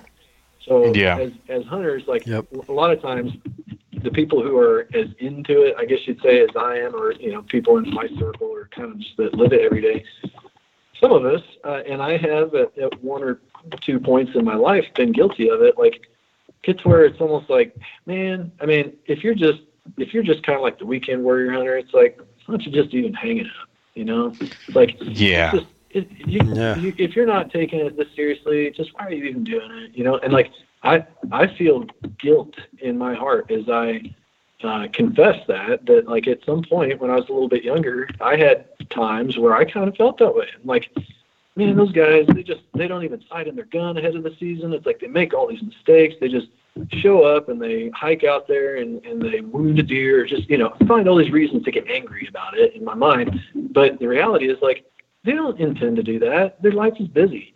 They don't live on a farm. They live in town. Right. You know, they they're not. It's not convenient or easy or anything about it, but they choose to do it because they yeah. like it. it. It excites them enough that they pull yep. themselves out of that to come out here and to potentially kind of be made a fool of a little bit, and humble themselves in the woods. And they do it because yeah. they still enjoy it enough that it has value to them. And it's like, how can I, how can I possibly, you know, uh, begrudge anybody for that? It's like right. They, you know, we should pat that person on the back and wrap our arm around them and say, like, how can I help you? Like, you know, I know it's not yep. easy, but it's a lot easier for me than it is for you. so it's like, how, hmm, yeah. how could I make yep. you more successful at this and safer?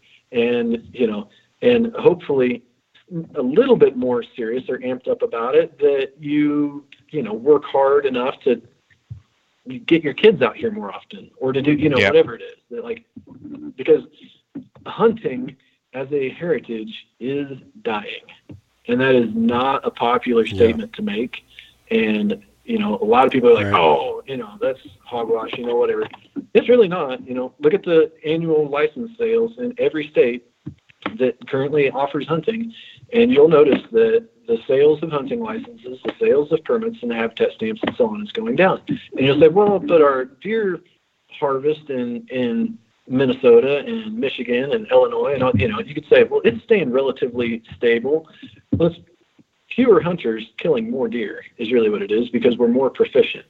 But yeah, there right, are fewer right. and fewer people every year that are taking to the woods, and, and there are still a lot of deer hunters, but not nearly as many of them are going raccoon hunting anymore not nearly as many are taking time yeah, in August yeah. and September to go shoot squirrels.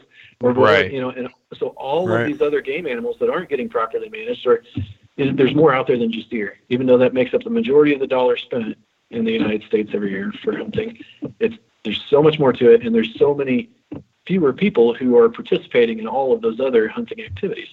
So we really should be doing everything we can to not just recruit new hunters, but to keep people interested enough and to help them have enough success yep. that they stay at it. I mean, otherwise, you know, yep. two generations from now, we may not have hunting. You know, and people think, oh, it's a God-given right. You know, yep. they're never going to take it away from us. they won't yeah. have to because there won't be anybody left to pass it on. And when there's yeah. only a very right. small portion of people who are still actively participating in it, that's a pretty easy thing to just ban. And yeah, eh, you didn't need it because we're not going to be able to vote otherwise. Yeah, right, right. Yeah, great point. Yep. Yep. That's excellent point, man. I should have had you uh, write like the uh, mission statement for First Gen Hunter. That's that's that's spot on. That's that's that's why we're here to. yeah, that's that's uh that's that's spot on. Well, um, as we uh, kind of trend towards the end here, let's just kind of do maybe like uh, some rapid fire here on on a few uh, more uh, tactic type uh, questions here for hunting these small properties. Um, are are you are you um, looking to hunt more edge on a small property so you aren't really getting in there and, and bugging the deer in those a core, even we could call them sanctuary areas, or are there times of the year where you trend more from that, you know, maybe that that field edge or that staging area on that field edge, um, more deeper into the timber, and maybe hunt trails or core bedding areas or something like that? Most of the time, I'm going to gravitate towards setting a property if it's like my size, you know, 55, eh, or if it's a 30 mm-hmm. or a 40 or something like that. I'm going to set it up so that I give every deer reason to spend a lot of time in the interior portions of the property, and I'm going to make good access around the periphery, around the outside of that, and I'm going to just kind of hunt the edges. Mm-hmm. I'm going to hunt the funnels that come in and out of my property, or into and away from my big food uh, plot area, or something like mm-hmm. that. So I'm, I'm just going to hunt the movement that's coming into and out of my property, and I'm going to try to stay out of the middle of it. Sure. I think that's best recipe for success. But you know, there there's a couple days of the year where I have one stand that's on a main logging trail that cuts through the middle of my property, and I usually only hunt it once mm-hmm. or twice in a year. But it'll be between the second and sixth of November. I'll probably go in there for a sit or two, and yeah. it's because the deer that I'm after are in zombie mode at that point. I mean, they've they're full on rut, and you can about get away with murder with scent control and stuff. And it's just their focus is on the hot doe that's right in front of them that they're following. So yeah. Otherwise, no, I I would stay out of that. And if it's if it's a river corridor farm and it's a long skinny piece or something that sits on, the you know, then I'm going to hunt it totally different. And it, the edge is so much less important to me. It's more about uh, getting into and out of each stand location without leaving a big long scent trail that the main portion of the deer traffic is going to cross. Because mm-hmm. if you laid a scent trail walking into your stand and a lot of the deer traffic crosses your scent trail, game over. So, you know, I'm going to focus on, you know, not so much hunting the edge or hunting at a certain spot. I'm just going to focus on where can I get into with relative within bow range or gun range or whatever of the main funnel or corridor without deer crossing my path that I used to come in here. Yeah. So, yeah. Sure. Yeah. Well, Chase, I, what would you say in terms of like for those hunters out there who maybe they're hunting, you know, maybe they have their own, you know, smaller piece, or maybe they have permission to hunt a smaller piece, you know, 40 to 60 acres or so. What would be, you know, what would typically be a reasonable number of stands that you could place? And obviously, we know every property is different, but what you have a kind of a rule of thumb in terms of how many stands you would place on a like a 50 acre piece of property? Oh man, no. uh, no. I, I would say um, I I do a lot of forest management work, and mm-hmm. by doing that, I think I can reduce the number of stand locations that are necessary to really okay. cover a lot of the acres. Now, if yeah. you're not doing any forest management work and it's just kind of all the timber pretty much looks the same and there's yes. not a lot of uh, predictable movement through it, oh, you know, you could have a 40 acre piece that you might you might easily put a dozen or 15 tree stands on and still feel like you got holes that you couldn't you could put if you could duplicate yourself 15 times and sit in every stand all at the same time, you'd still have your right. But, yeah, yeah, right, right. Yeah, on my yeah.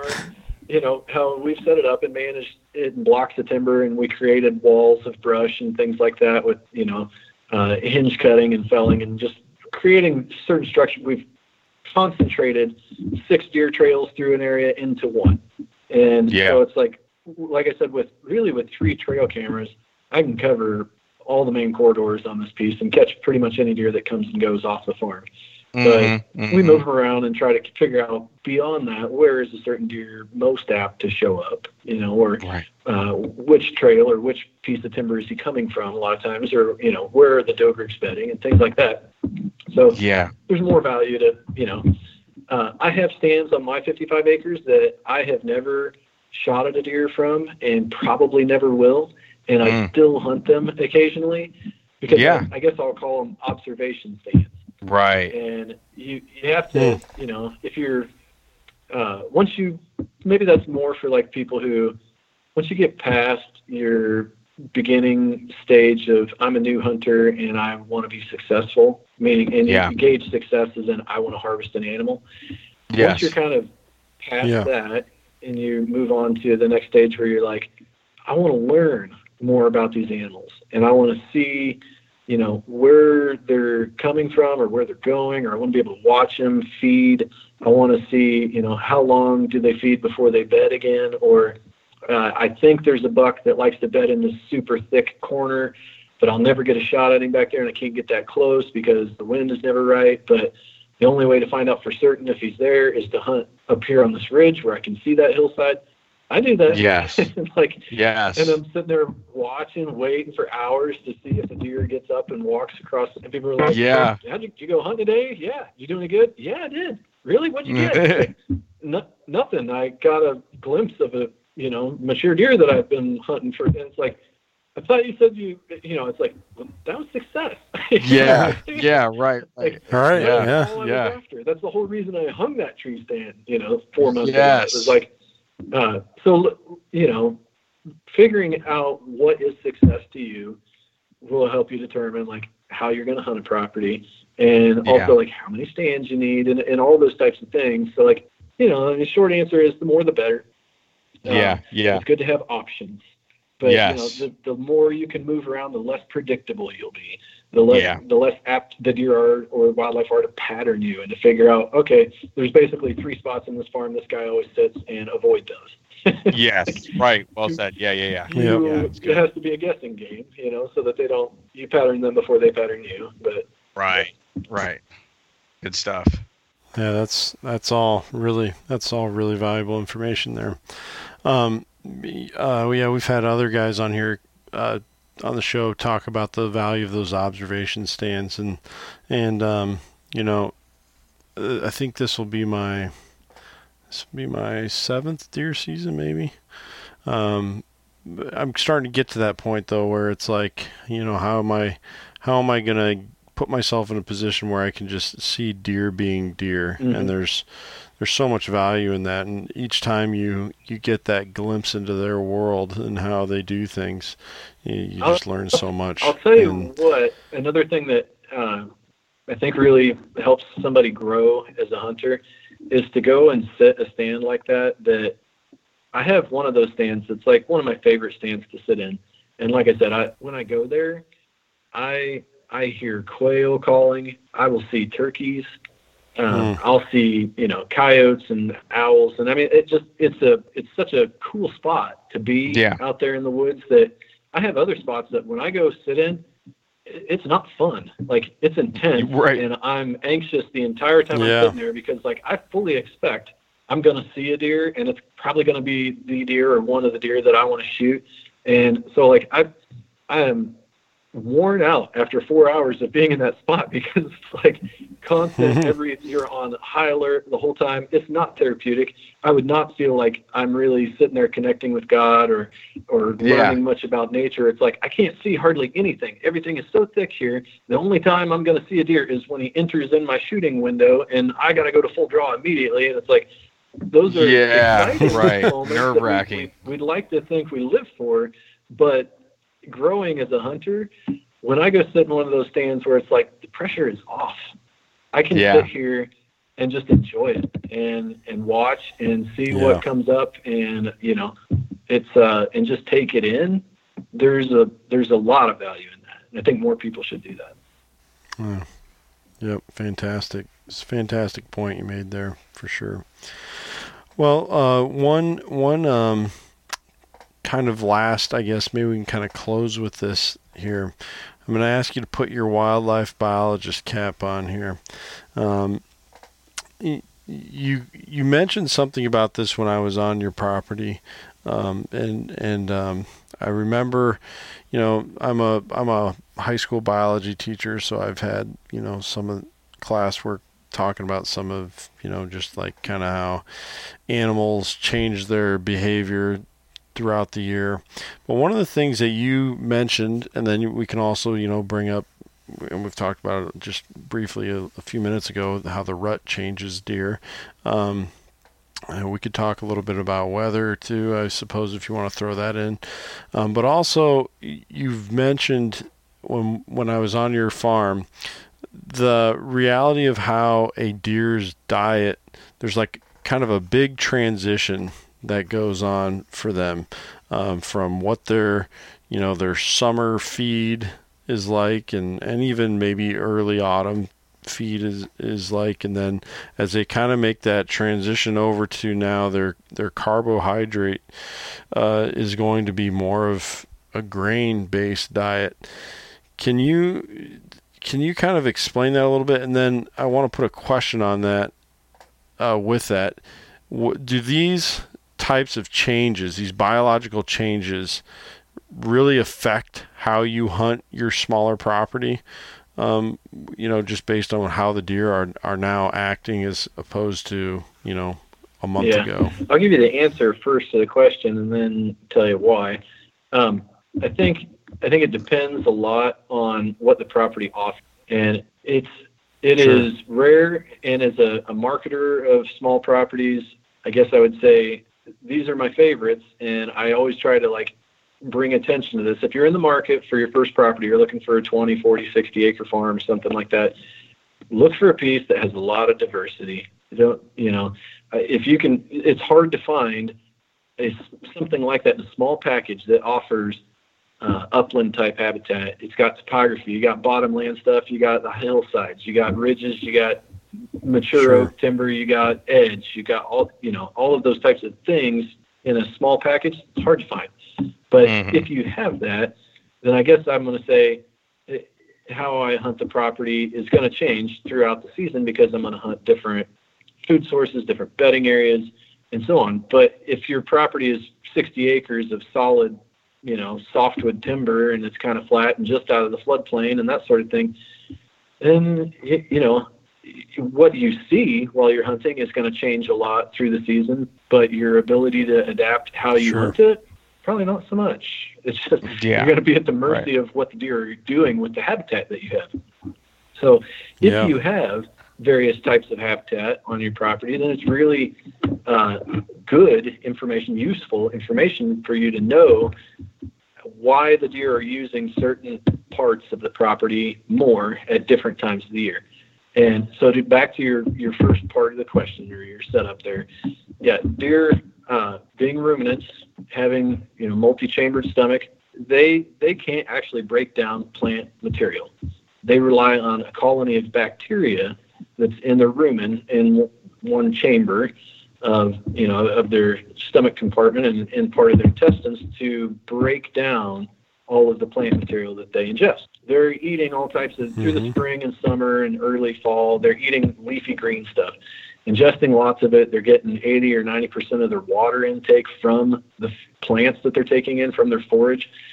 So they're eating it all up, oh, wow. and this bacteria is breaking it all down through rapid decomp and then pushing a paste basically through the rest of their intestines and then they absorb everything and then they get rid of whatever their body couldn't process through that but when september comes august september time frame and and things get dry and, and it gets cool at night and all the forage plants, you know, broadleaf weeds, whatever you want to call them, forbs, um, start to dry up and get tough with lignin. They're not as palatable. They're not as digestible. They're tough, right? It's not as attractive mm-hmm. uh, for them to put in their mouth and want to try to digest. So they're naturally, their diet has to shift because fall has come. All the leaves fall off, and none of those leafy greens are available anymore. What do they eat? Well, they got to eat something.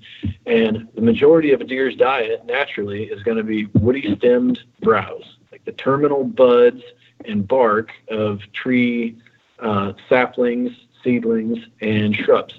And mm-hmm. that's going to make up 80 plus huh. percent of a deer's diet in, in that season. Now, they're also going to gravitate towards hard mast, acorns, uh, pecans, chestnuts, anything like that that's out there and available to them. And that would be naturally like na- native habitat.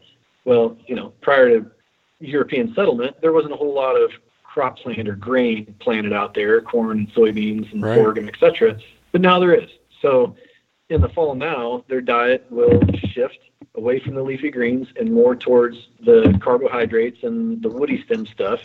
And because if you if you fed a deer corn in the middle of June, it'll go right through them, and you'll see you know a pile out there of excrement that's just like an absolute mess and just has whole kernels of corn in it that the deer could not digest at all because the colony of bacteria that it has in its gut in the middle of summer is not capable of breaking down any of that stuff. And likewise, in the middle hmm. of winter, if you tried to go out and feed a deer spinach and romaine lettuce and you know I don't know if it's some kind of leafy greens in January, it's going to eat Yeah. it and it's just going to Kale. it's going to shoot it right out the other end because it can't digest that. Like the bacteria that it has in its gut at that point is incapable of breaking those types of plants down. And it's so there's a transition. Then you know, right at where the leafy green stuff starts to disappear and the the soybeans out in the field drop their leaves and the all the leaves in the forest canopy start to turn colors and you know wither up and get crunchy.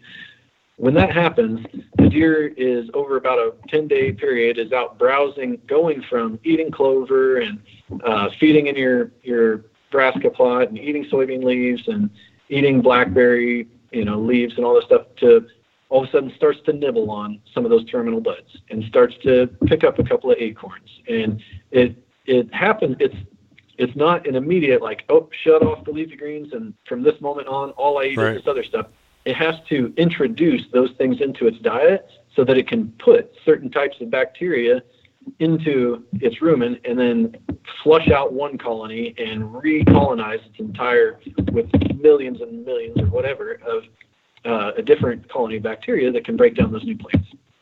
So paying attention to Yeah. when you're sitting there in a stand in first, second, third week of October or whatever, and watching what deer are eating will tell you a lot about what plants are palatable at a certain time and what Mm. it's doing. And if it's if you start to you'll see it browsing the clover and stuff on the ground on the trail in one minute, and the next thing you know it's over here chewing on this dogwood and, and eating the the tips of this tree or whatever. Like what is it doing? It's it's trying to transition its diet. It knows here pretty soon that's all that's going to be left. And it can't wait Yeah. until that's all that's left to teach its body to eat it.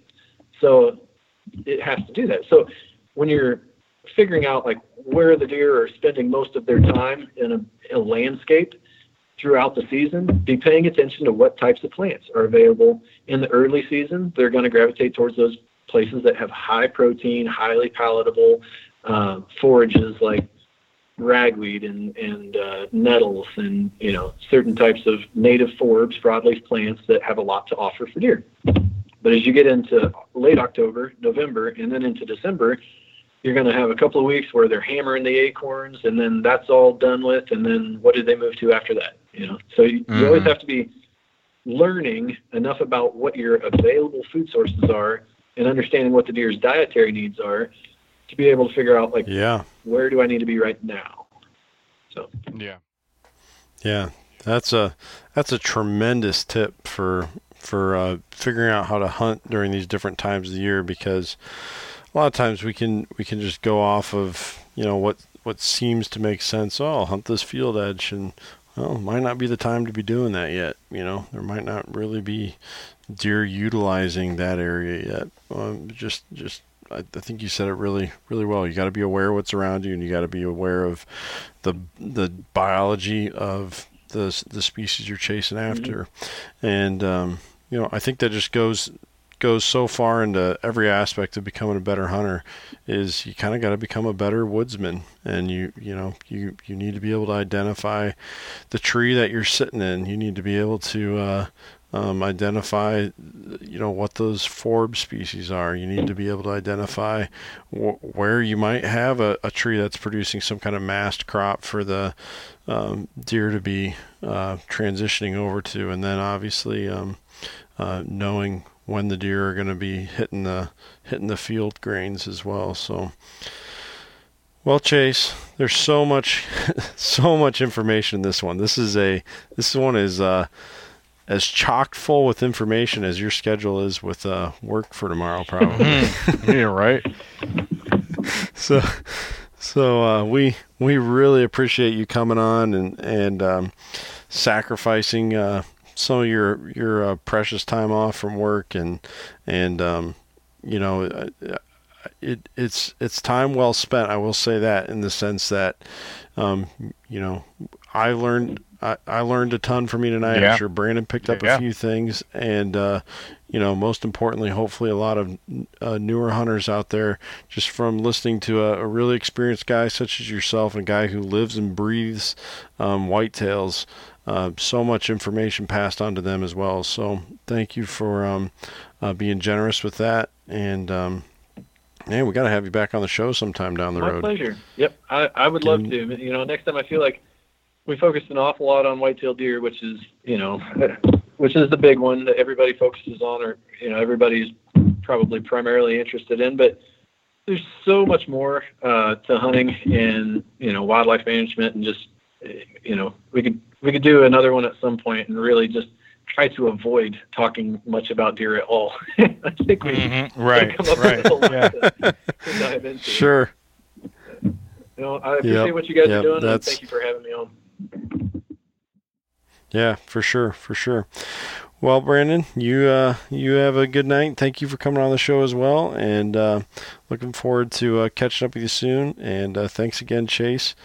And we'll uh, look forward to talking to you again down the road. All right, sounds good. Thanks, guys.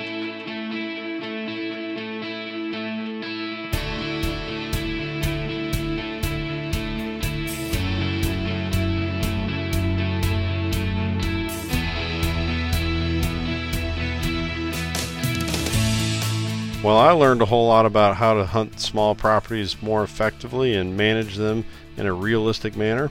I hope you did too, especially if that's what your primary hunting is uh, kind of limited to.